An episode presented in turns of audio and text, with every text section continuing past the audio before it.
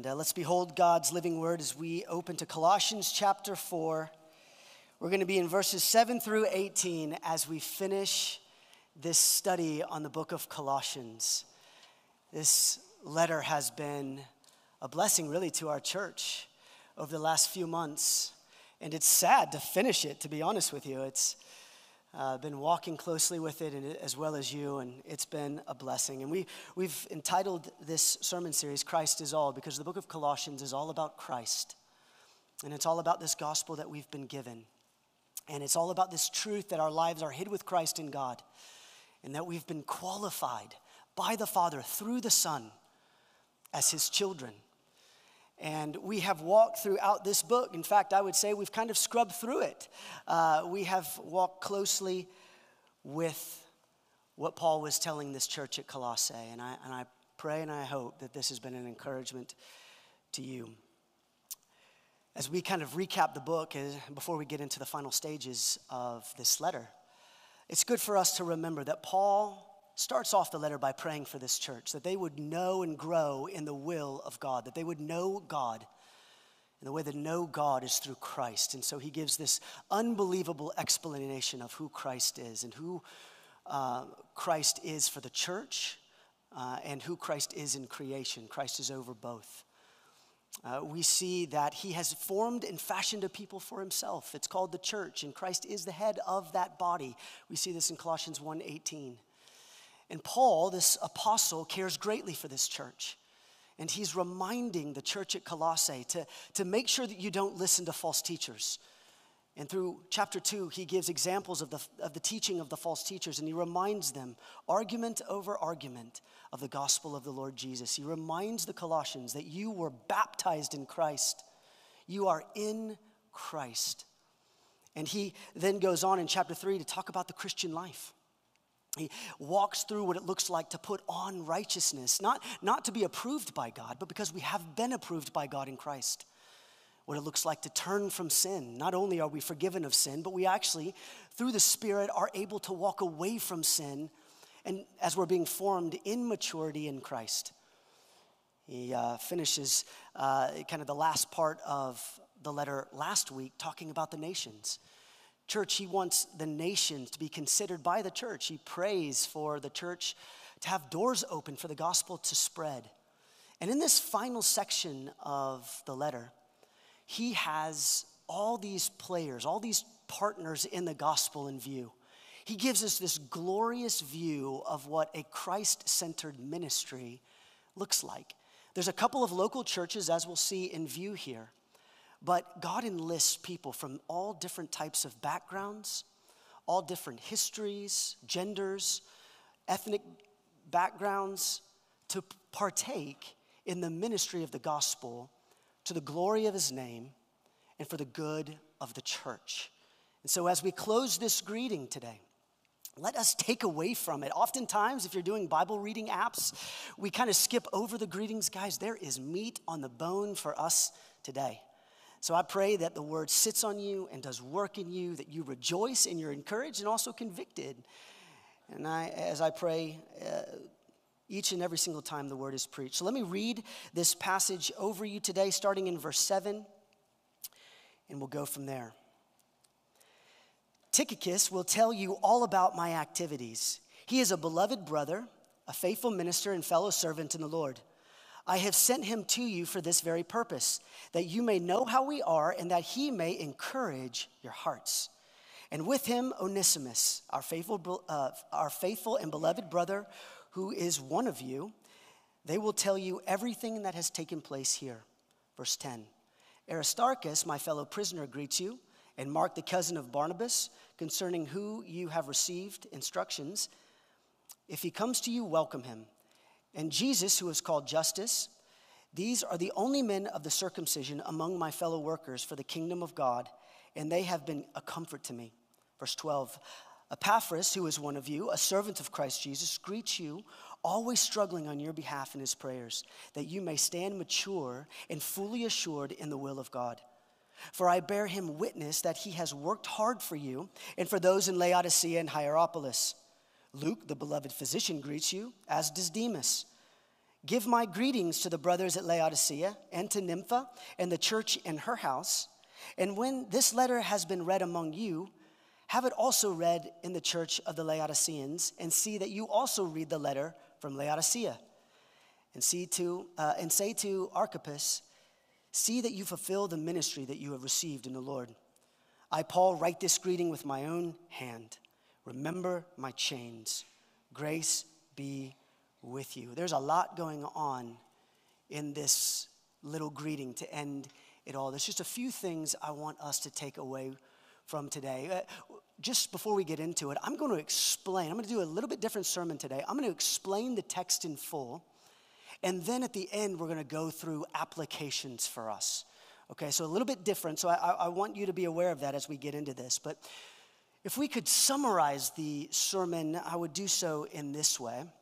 As members of Christ's body, we are called to partner with other saints to build up his kingdom. So, as members of Christ's body, we are called to partner with other saints to build up his kingdom. We will look at three sections today in Paul's final greeting. First, we're going to look uh, at these gospel partnerships in, in, all three of the stages. But gospel partnerships uh, involve saints encouraging one another. We're going to see what that looks like here at the end of this letter.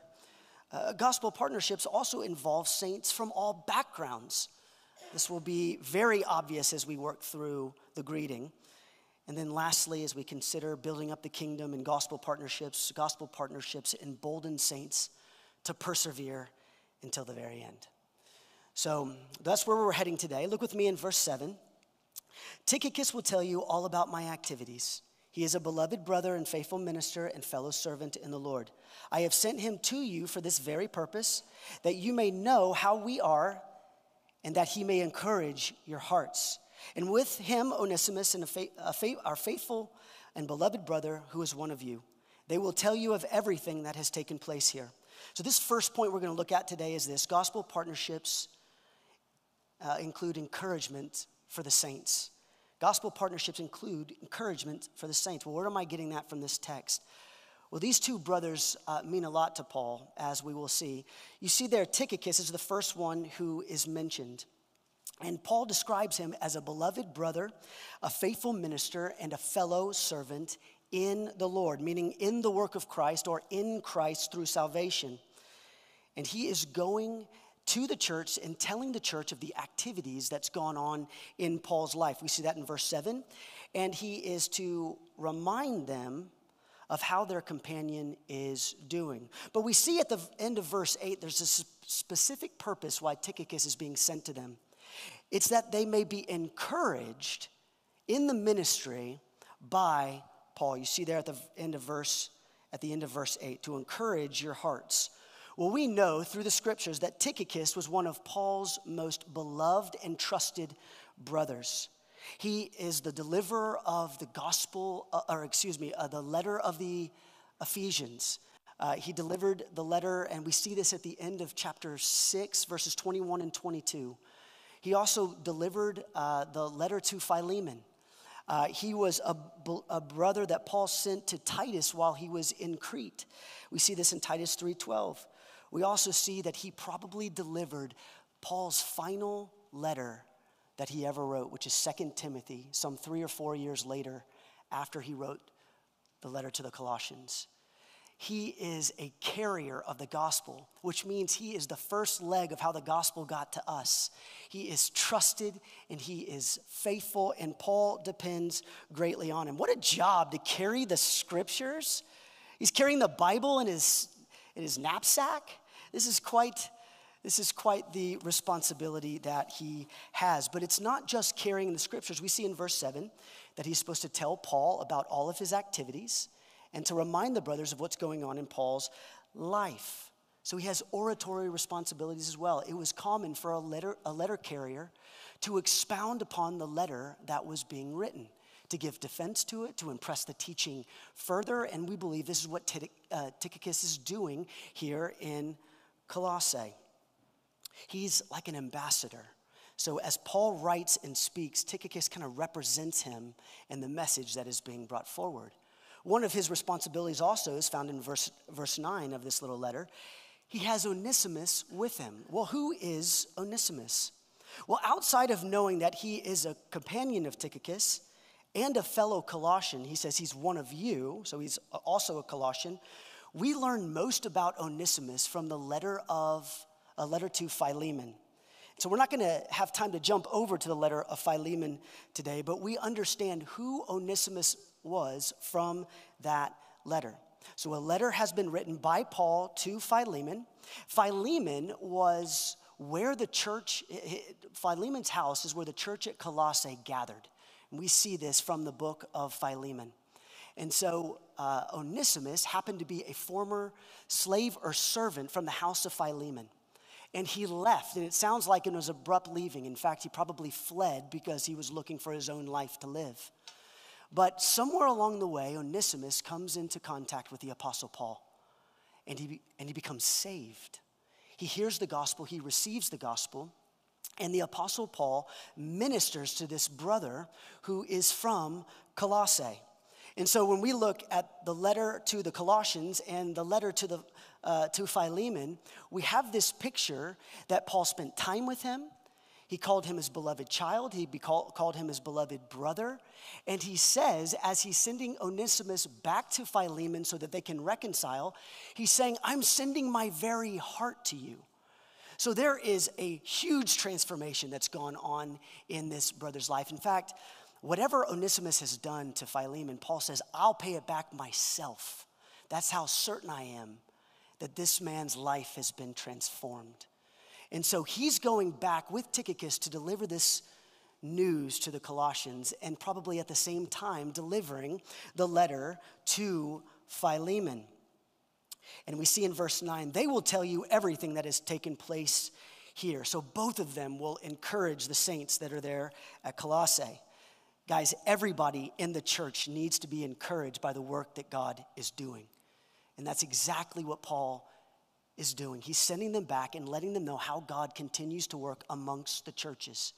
What he's doing to sustain him while he's in prison, asking for prayer so that a door can be opened. Encouragement is something that we all need. Now, look with me in verse 10. So, basically, verses 10 through 14, we see a list of six men that Paul mentions. And, and, and, you can break these six men into two groups. The first three men he mentions are Jews, Jews who are working with Paul in the kingdom of God. The second three are Gentiles who are also working with Paul in the kingdom of God. So let's look at the first three real quick. Number t- uh, verse 10 Aristarchus, my fellow prisoner, greets you and Mark, the cousin of Barnabas, concerning whom you have received instructions. If he comes to you, welcome him. And Jesus, who is called Justus. These are the only men of the circumcision among my fellow workers for the kingdom of God. And they have been a comfort to me, Paul says. And this is where we're going to get our second point today, this verses 10 through 14.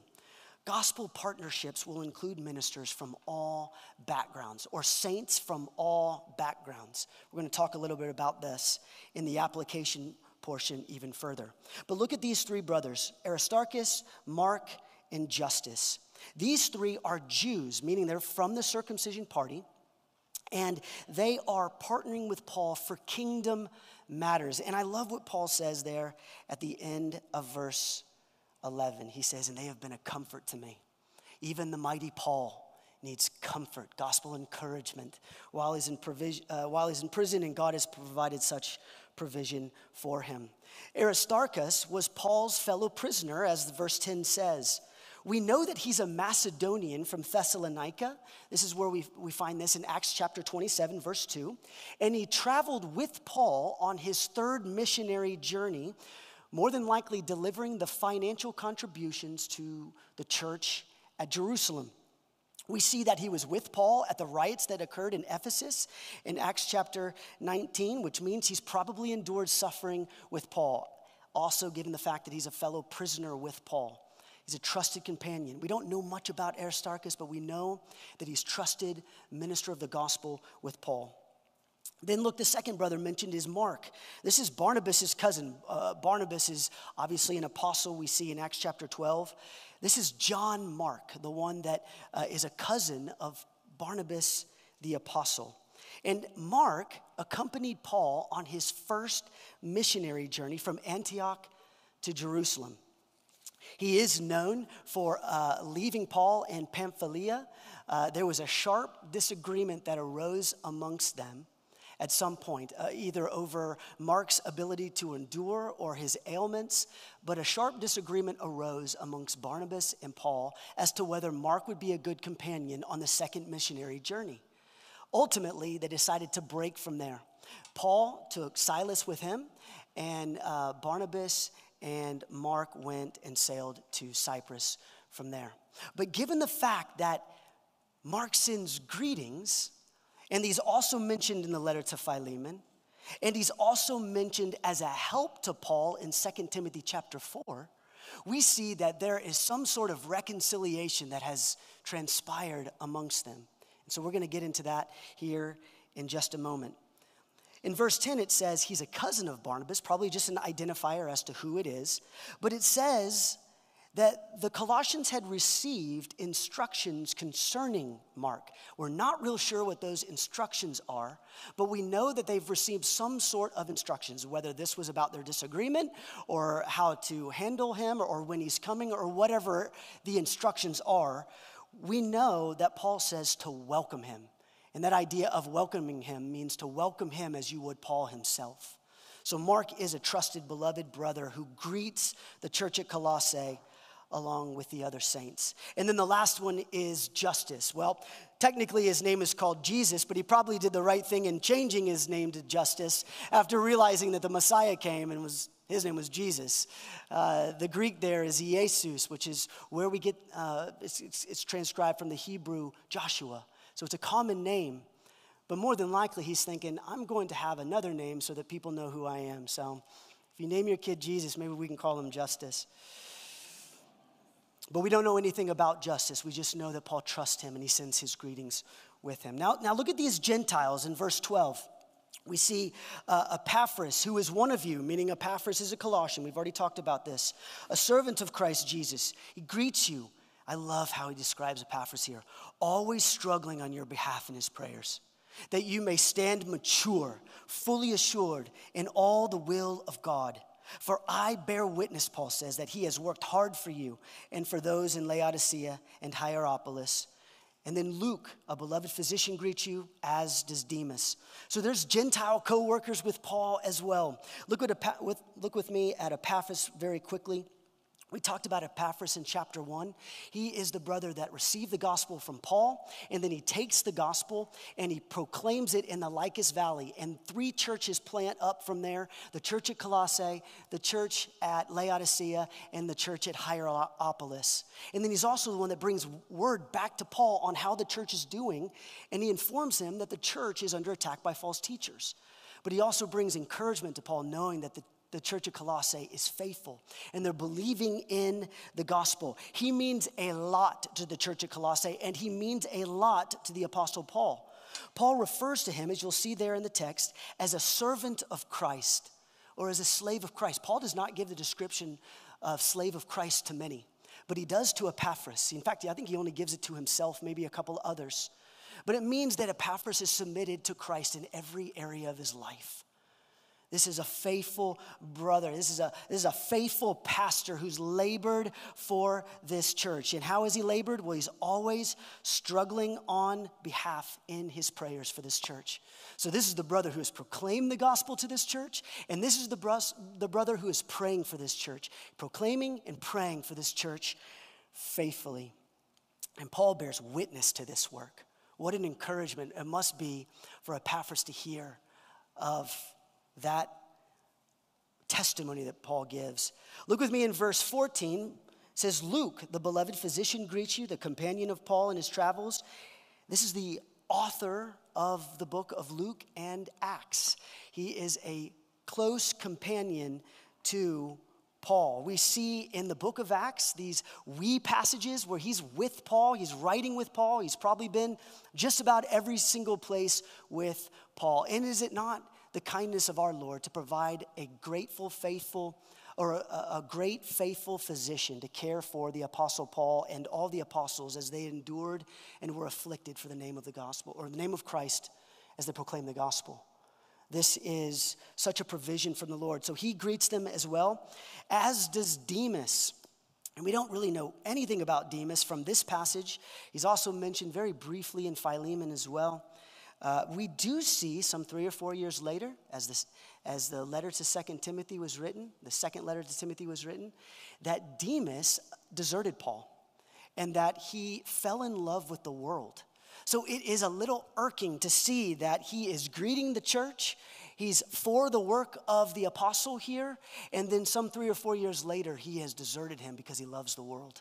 And we are going to get into that here in just a second. Because perseverance which something that Demas did not do, is a part of the responsibility of the church, and which actually kind of grafts us into verse 15.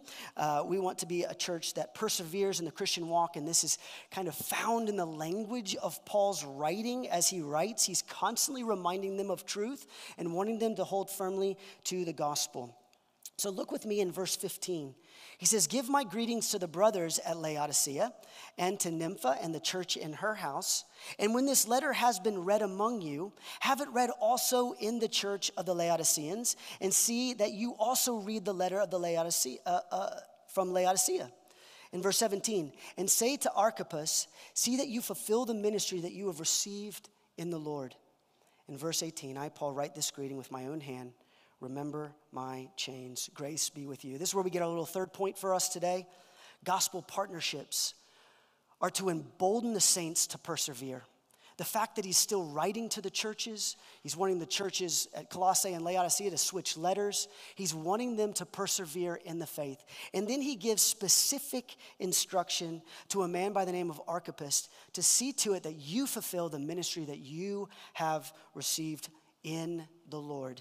And so we want to embolden the saints to persevere in the work of ministry. We see that this is how Christ is proclaimed, this is how Christ is glorified, and this is how the church is edified and been brought mature, which is one of the main themes that we've studied throughout the book of Colossians, if you remember.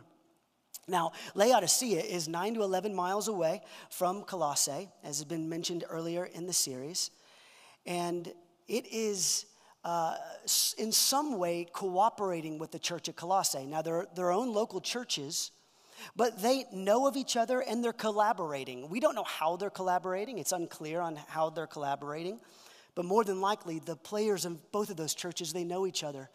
And in the Lycus Valley, the gospel is going forward through these local bodies. And think in churches are instructed to read each other's letters. It, it tells us something that about Paul's writing, that though certain churches receive certain letters, the truth that is found in every letter has transcendent glory in it. So it might be written to the Colossians, but there's something true in it for the Laodiceans and vice versa. So even though we don't live in Colossae and we don't live in Laodicea, uh, brothers, there's something explicit glorious, and transcendent for us as a local church to read the letters that were written to local churches. Now, look with me in verse 15. There is a lady there named Nympha. It's unclear as to whether the Laodicean church met in Nympha's house or if Paul is referring to another local congregation in the Laodicean area, because that and the church that meets in her house can be trans, translated either and or especially to the house or especially to Nympha and the church that meets in her house. So we don't know how to, to, to, to fully rectify that, but we recognize that there's a local church that meets in Nympha's house. And uh, she was more than likely a woman, though some Greek scholars believe that she was a man. Uh, her name can be translated in both male and female. Um, but we actually believe that she was a woman. Uh, probably in your mind, think about Lydia of Thyatira in Acts chapter 16. She's a woman of means, probably a widow that was hosting the church in her house. Nympha is probably the very same. We're going to talk about her in just a little bit. And then look with me in verse 17, Archippus. It's the same brother that is addressed in the letter to Philemon, and he's addressed as a fellow soldier. Archippus is believed to be the son of Philemon, who, who's, who hosts the, house, uh, the church in his house at Colossae. And we see this from Philemon 1, verses 1 and 2. To Philemon, our dear friend and fellow co worker, also to Apphia, our sister, and to Archippus, our fellow soldier, and to the church that meets in your home. So this church met in their home. So the belief is that Philemon and Apphia are married and they have a son, and his name is Archippus. And Archippus has a ministry that has been entrusted to him. And whatever that ministry is, there is an encouragement to finish it. I don't know if he's lacking in that ministry and needs to be admonished, or if it's just a gentle reminder to fulfill the ministry. He has been giving a ministry. You can imagine hearing your name read, being like, listen up, take notes. I need to finish the ministry that the Lord has given to me. And then finally, Paul concludes this letter's been written by my own hand. Means his apostolic approval is on the letter. Um, he agrees with all the doctrine of the letter that we've been scrubbing through over this summer. And he says, Remember my chains. That's an appeal to pray for him. And then he says, Grace be with you, which is just to nod to the grace of God in Christ remember that grace is with you. So, guys, there's a plurality of things going on here. And I know that's a little bit different type of sermon than we've been preaching here, but I, I do want to get practical for just a minute. How, what does this have to do with us? What lessons can the church learn from the church at Colossae and Laodicea? Well, I have some takeaways. Uh, th- uh, there's 15 of them. And as I started working down the list, and we're, we're going to go quickly through each one, but as I started working down the list, I noticed that the first five or six were R's. They started with an R. So I went all the way through the list with 15, uh, 15 that started with R. Um, that's the most Southern Baptist thing I've ever done in my entire life. And, uh, but I do want us to take these truths away and I want us to apply them uh, as the church as we finish up this letter. May we finish up strong. And, and again, let's not be tempted to put the greeting down, but to be faithful with it. So, just a few observations from the greeting that we can take away. One, recognize that the gospel of Christ gathers peoples of all sorts. Think about this. In this letter, there's a faithful letter carrier, a converted slave, rich and poor. Nympha was rich, Onesimus was poor, Jews and Gentiles, a doctor, a church planter, a pastor, wealthy woman, a minister, and an apostle. God uses and enlists people from all different types of backgrounds, ethnicities, gender to do his will. Beloved, First Irving has 14 nationalities, first generation nationalities that we can count amongst the pastors. There might be more. We have men, women, doctors, teachers, nurses, manual laborers, a judge, different languages, past gifts, etc. And the church has been formed by Christ to love and to serve one another. I want us to think about that. I, am looking out on this room, different ages, stages of life, backgrounds. We have been called by God to recognize that Christ gathers people from all over. Ministry is not individual. There's not like this individual itinerant ministry that each of this is all for one another. So let's just think about that. Number two, read aloud the gospel of Christ. Read aloud the gospel of Christ. You think about it. They read the letter aloud. Uh, the scripture is also meant to be read aloud. There's something about hearing the scripture, ministry that the, that the Lord does when the scriptures are read. This is why we read scripture in our services. Uh, we want to be faithful to open God's word and to read God's word because the word of God is living and it's active and it's for us, it's, it instructs us. So sometimes in your groups, it'd be good just to read the scripture aloud together, have it read over you, and think about what it is that you are hearing. It'd be good, a great family worship practice to just open your scripture and to have it read aloud in your home. Number three, remember that Christ forgives past sins and creates new life. Remember that Christ forgives past sins and creates new life. Onesimus, I mean, this is true of all the saints that are mentioned, but we see Onesimus he left under not good circumstances, probably even stealing from Philemon, encounters the risen Lord through the proclamation of Paul's gospel, and his heart is changed. Uh, brothers and sisters, I don't want us to ever forget that those who have ran away uh, can be rescued by the gospel. There might be people who are coming to your mind right now who are walking in sin that need to hear the gospel. Let's not think that they're outside the bounds of God's grace if it's according to his will. Let's be faithful to proclaim it. The gospel is still in the business of forgiving past sins and creating new life. Number four, reconcile with brothers and sisters. By the time this letter was written, Paul and Mark had clearly been reconciled. Uh, there was a disagreement amongst them. Brothers and sisters, there's been disagreements amongst us throughout the years, but we have been given the ministry of reconciliation, 2 Corinthians chapter 5. And the gospel has the power to bring us together in Him. So, my question to us is there anyone amongst the congregation that you need to reconcile with? That you need to make things right? It might actually start with you confessing sin or confessing where you could have handled something different. Uh, but, but think on that. Think about how Paul says Mark is a help to him in 2 Timothy chapter 4, even though there was a sharp, a sharp disagreement. Um, so consider that, and that's number four. Number five, there's some recommendations for aspiring pastors. Recommendations for aspiring pastors. Uh, the, this is also a warning for current pastors, pastors and elders. This is for us. And then this is also kind of an exhortation for any of you who lead and oversee the souls through teaching or through discipleship. But recommendation, there's two of them I have very quickly. You ought to always be about spiritual maturity. If your heart is not bent on the spiritual maturity of a brother or a sister, you are probably not called to the pastorate. And, and, and let that sit on us uh, who are pastors and then also those who lead. Spiritual maturity is always in view in, in Paul's example in, in, chapter one, how he's constantly laboring for them uh, to grow in Christ. He wants them to see them grow in Christ. And then also, we see this through Epaphras. If you want to have a good model for a pastor, Sometimes we look at Paul, we're like, no way, that guy is different. Uh, but Epaphras might be a good one because he looks a whole lot like Paul does. And we recognize that the Spirit of God, through the Word of God, can form faithful pastors into people who are genuinely interested and concerned with the spiritual maturity of the people until they're formed into maturity in Christ.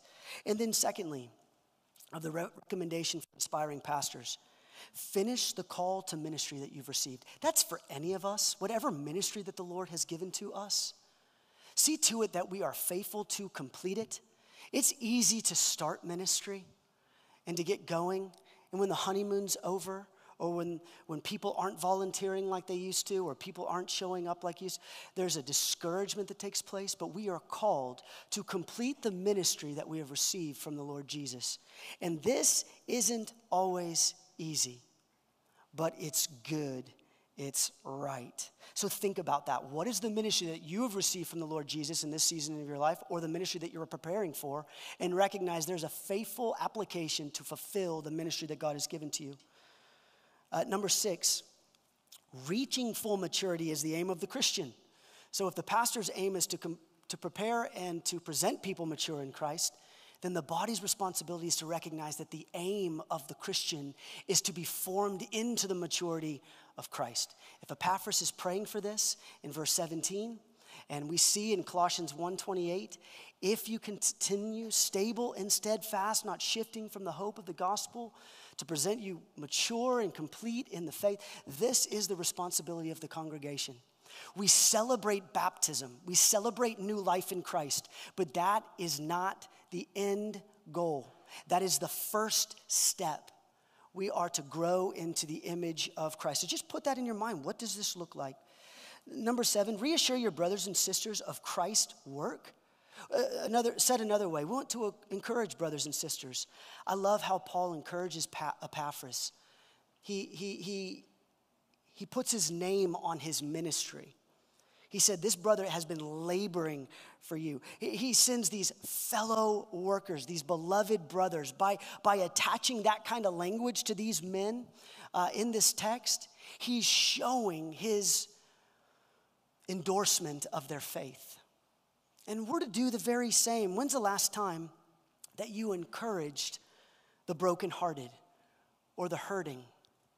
When's the last time you encouraged someone to fulfill the ministry that God has given them? We are to use our mouths to edify the body, to take Paul's example here and to put it in kind of in practice in our own lives. Uh, oftentimes, we don't figure out our spiritual gifts by taking a test. We don't. Oftentimes, we, we, we figure out what we'd like to do through a spiritual test. But a spiritual test is affirmed by the saints that sit next to you. I see this in you. And we encourage one another to be built up in the body of Christ. Number eight, remind yourself and your brothers that Christ centered ministry is hard work. That it is hard work. I mean, Paul's writing this from a Roman prison. Aristarchus is with him. It says that Epaphras is struggling in his prayers. We see that Tychicus has been sent all around Asia Minor uh, to fulfill the ministry that he's received from the Lord. Uh, we see that ministry is tough. We see that false teachers come in. This is not um, candy canes and, I don't know, dog walking. I don't, I don't know. the ministry that God has given to us is hard work, and it's meant to be as it's shaping us into the image of Christ. And we have to remember that. So remind each other that this is difficult. Even Paul in verse 11, these brothers have been a comfort to me. I'm sure there's nights he's writing in prison going, My goodness, Lord, where are you? But these brothers are reminding him of the truth. They're a comfort. And so it's good for us to remember that as well. Number nine, request the Lord's help through prayer. Paul is praying for the church that they would grow in the knowledge of God's will in chapter 1, verses 9 through 14. Uh, he's asking them, the church, to pray in Colossians chapter 4, verse 2. Would you pray that a door is open? Would you remain steadfast in your prayers? Would you be growing in thanksgiving in your prayers? And then we see again, referencing Epaphras, how he's praying for the church to be formed and mature. Request the Lord's help through prayer. I do hope that we are a praying church, a church that petitions the Lord. I pray that our knees have scabs on them I pray that they uh, are prone to arthritis when we get older because we are a people who are seeking the Lord through prayer, praying for one another, praying for our city, praying for our body to be presented mature in Christ, just as exemplified here in the text. Uh, verse 10, or excuse me, number 10 of my 15 R's of application. Thank you. Uh, remem- uh, remain steadfast in the Lord. Remain steadfast in the Lord. This is important because Demas did not. Um, don't be a Demas. That's kind of been a slogan we've been saying in our house around uh, this week. Don't be a Demas. And I, I know it's, it's, it, it, it's actually not funny. It's, it's actually really important that we don't become a Demas, that we don't get so distracted by the things that are happening in this world that we forget our first love, that we forget Christ. It, it is, it's remarkable to me that just a few years later, he's deserted Paul because he's tired of the prison life. He's tired of, he's, he's waiting for the hope of the gospel and he feels like it's never coming, but the hope of the gospel is in Christ. It's not in the circumstances that we want changed in our life.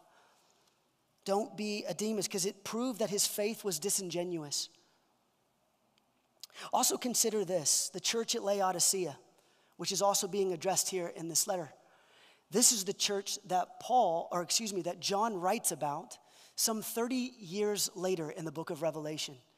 It's the church that is neither hot nor cold, it's lukewarm. And there's a warning, church, to remain stable and steadfast, not shifting from the hope of the gospel. We don't know what it looked like for the church at Laodicea in the end. We'll one day learn, but there's still a reminder for us to remain stable and steadfast. Paul's acknowledgement in Colossians 1:23, if indeed you continue in the faith, stable and steadfast, not shifting from the hope of the gospel. Continue in the faith, not in your works to be approved, not in all that you're trying to do for God to like you. No, remember what Christ has done. Stay there. Be stable and steadfast in the faith there. A great application is for you to find an older saint in the church go up to them. and ask them how they have been stable and steadfast, how they have not shifted from the hope of the gospel. If you don't know any, come and talk to us, ministers, talk to Michelle, find us. We will give you a list of people who have gone through a lot of change, who have seen the world turn over, and who have not taken their eyes off of Christ. Now, that's, a, that's also a reminder to the older saint to continue stable and steadfast, not shifting from the hope of the gospel. You, we're looking to you to see how it's done uh, to the younger saint who is learning and who's growing and who's loving the gospel right now, it's going to get hard. It's going to take time. It's going to feel at times like, do I really believe this stuff? Stay the course. Be with the church that's constantly reminding you of the grace of God in Christ. That's for everybody in the room. Number 11, recognize Paul's faith in Christ and his example in suffering. Have you guys noticed throughout this entire letter, letter, Paul is concerned with the glory of Christ and he's concerned with the maturation of the, of the Colossians. He's not just focusing on his circumstance, he is empowering saints with the gospel. He's asking for prayer. Yes, there's, there's an element of prayer he's asking for, but his circumstance is not what he's focused on. He wants the church to be brought to maturity. He's not only proclaiming the gospel, he's actually living out the gospel for us in this letter. As he's writing, it's just amazing. Remember how we talked a few weeks ago? Are you a here I am person or are you a there you are person? Paul is a there you are person. And this greeting is again going this person and this person and this person, and you make sure you fulfill the ministry. He's constantly thinking about how God is glorified through his church. We have so much to learn from Paul. Number 12, and this is the biggest stretch of ours rapport with like minded, gospel centered churches. Partnerships. We partner with like minded churches, and there is good in that. That's why we're a part of the Pillar Network. That's why uh, people who hold doctrine high, who, who have a great and healthy view of the church, who want to send out church plants and missionaries, we have some that we prayed for today in our very city. We recognize that God has established the local church, but we want to pray for and partner with when we can churches for the sake of the gospel and for the glory of Christ in our community. Because the church is, as Kyle said earlier in the ser- service, the church is the means by which the nations hear about the glory of God. This is the means, the church. So we want to pray for us. We want to walk faithfully. We want to pray for them. And we want to know them. We're getting to know their pastors. We should get to know their church members and encourage them in the faith. Number 13, reaffirm the Lord's gifts in the women of our congregation. In the women of our congregation. We have so many faithful women in our congregation. When is the last time, in a very honest and appropriate way, you have encouraged a woman in our congregation by the ministry that the Lord has given to her? We don't know much about Nympha, but we do know that Paul gave a nod to her, that he said, Greet Nympha for me. Like, thank you for the ministry that you're doing, the hospitality that you're showing. It would be really good for us. Women speak life into things, they bring life into things. God has given women in our, uh, in our local church so that we can learn and grow and serve and be faithful. I want to encourage all of us to find the women in our congregation and to encourage them with what we see God doing in their life and how He's using them in the church. Number 14, resources are meant for the Lord's work. This is Nympha's house. She's actually showing us what hospitality looks like. She's opened up her home so that we can see what it looks like for resources to be used for the glory of God. It's pretty neat how Paul includes that into the letter. What are the resources that God has given you? And how are you using those for the glory of God? Whether your carpentry skills, I, there's a, a, a, deacon or two who's building a ramp for one of our older saints right now, and I love that, uh, so that they can be cared for. Um, how are you using your house? It's a great question to ask. How are you using your house for the ministry of Christ? And then fi- fifth and, uh, 15th and finally, um, rejoice that Christ continues for those who receive Christ Jesus the Lord. This is verse 18. Paul ends his letter, grace be with you. It's a nod to the glory of God in Christ. This whole letter is about the glory of Christ and the grace that is found in him. And Paul says, Grace be with you. Grace is found in one place, in Jesus. And pray that you have a greater understanding, church, of grace because of the book of Colossians. I want us to go to the Lord in prayer as we close, and, and then we'll respond. Lord, we do thank you for this glorious letter that you have preserved for 2,000 years so that we can have it, be reminded of the truth, grow in the truth, and be formed more into the image of your beloved Son. And so, Father, I pray that you would continue to do a great work amongst our body. Uh, Lord, through the preaching of your word, I pray that we would behold Christ in all of his glory. I pray that he would be our great affection and our great treasure. Uh, Lord, there is nothing in the sky or on the ground that is glorious like Christ is glorious. So help, so help us to know that, to learn that, to grow in our affection for him. In Christ we pray. Amen.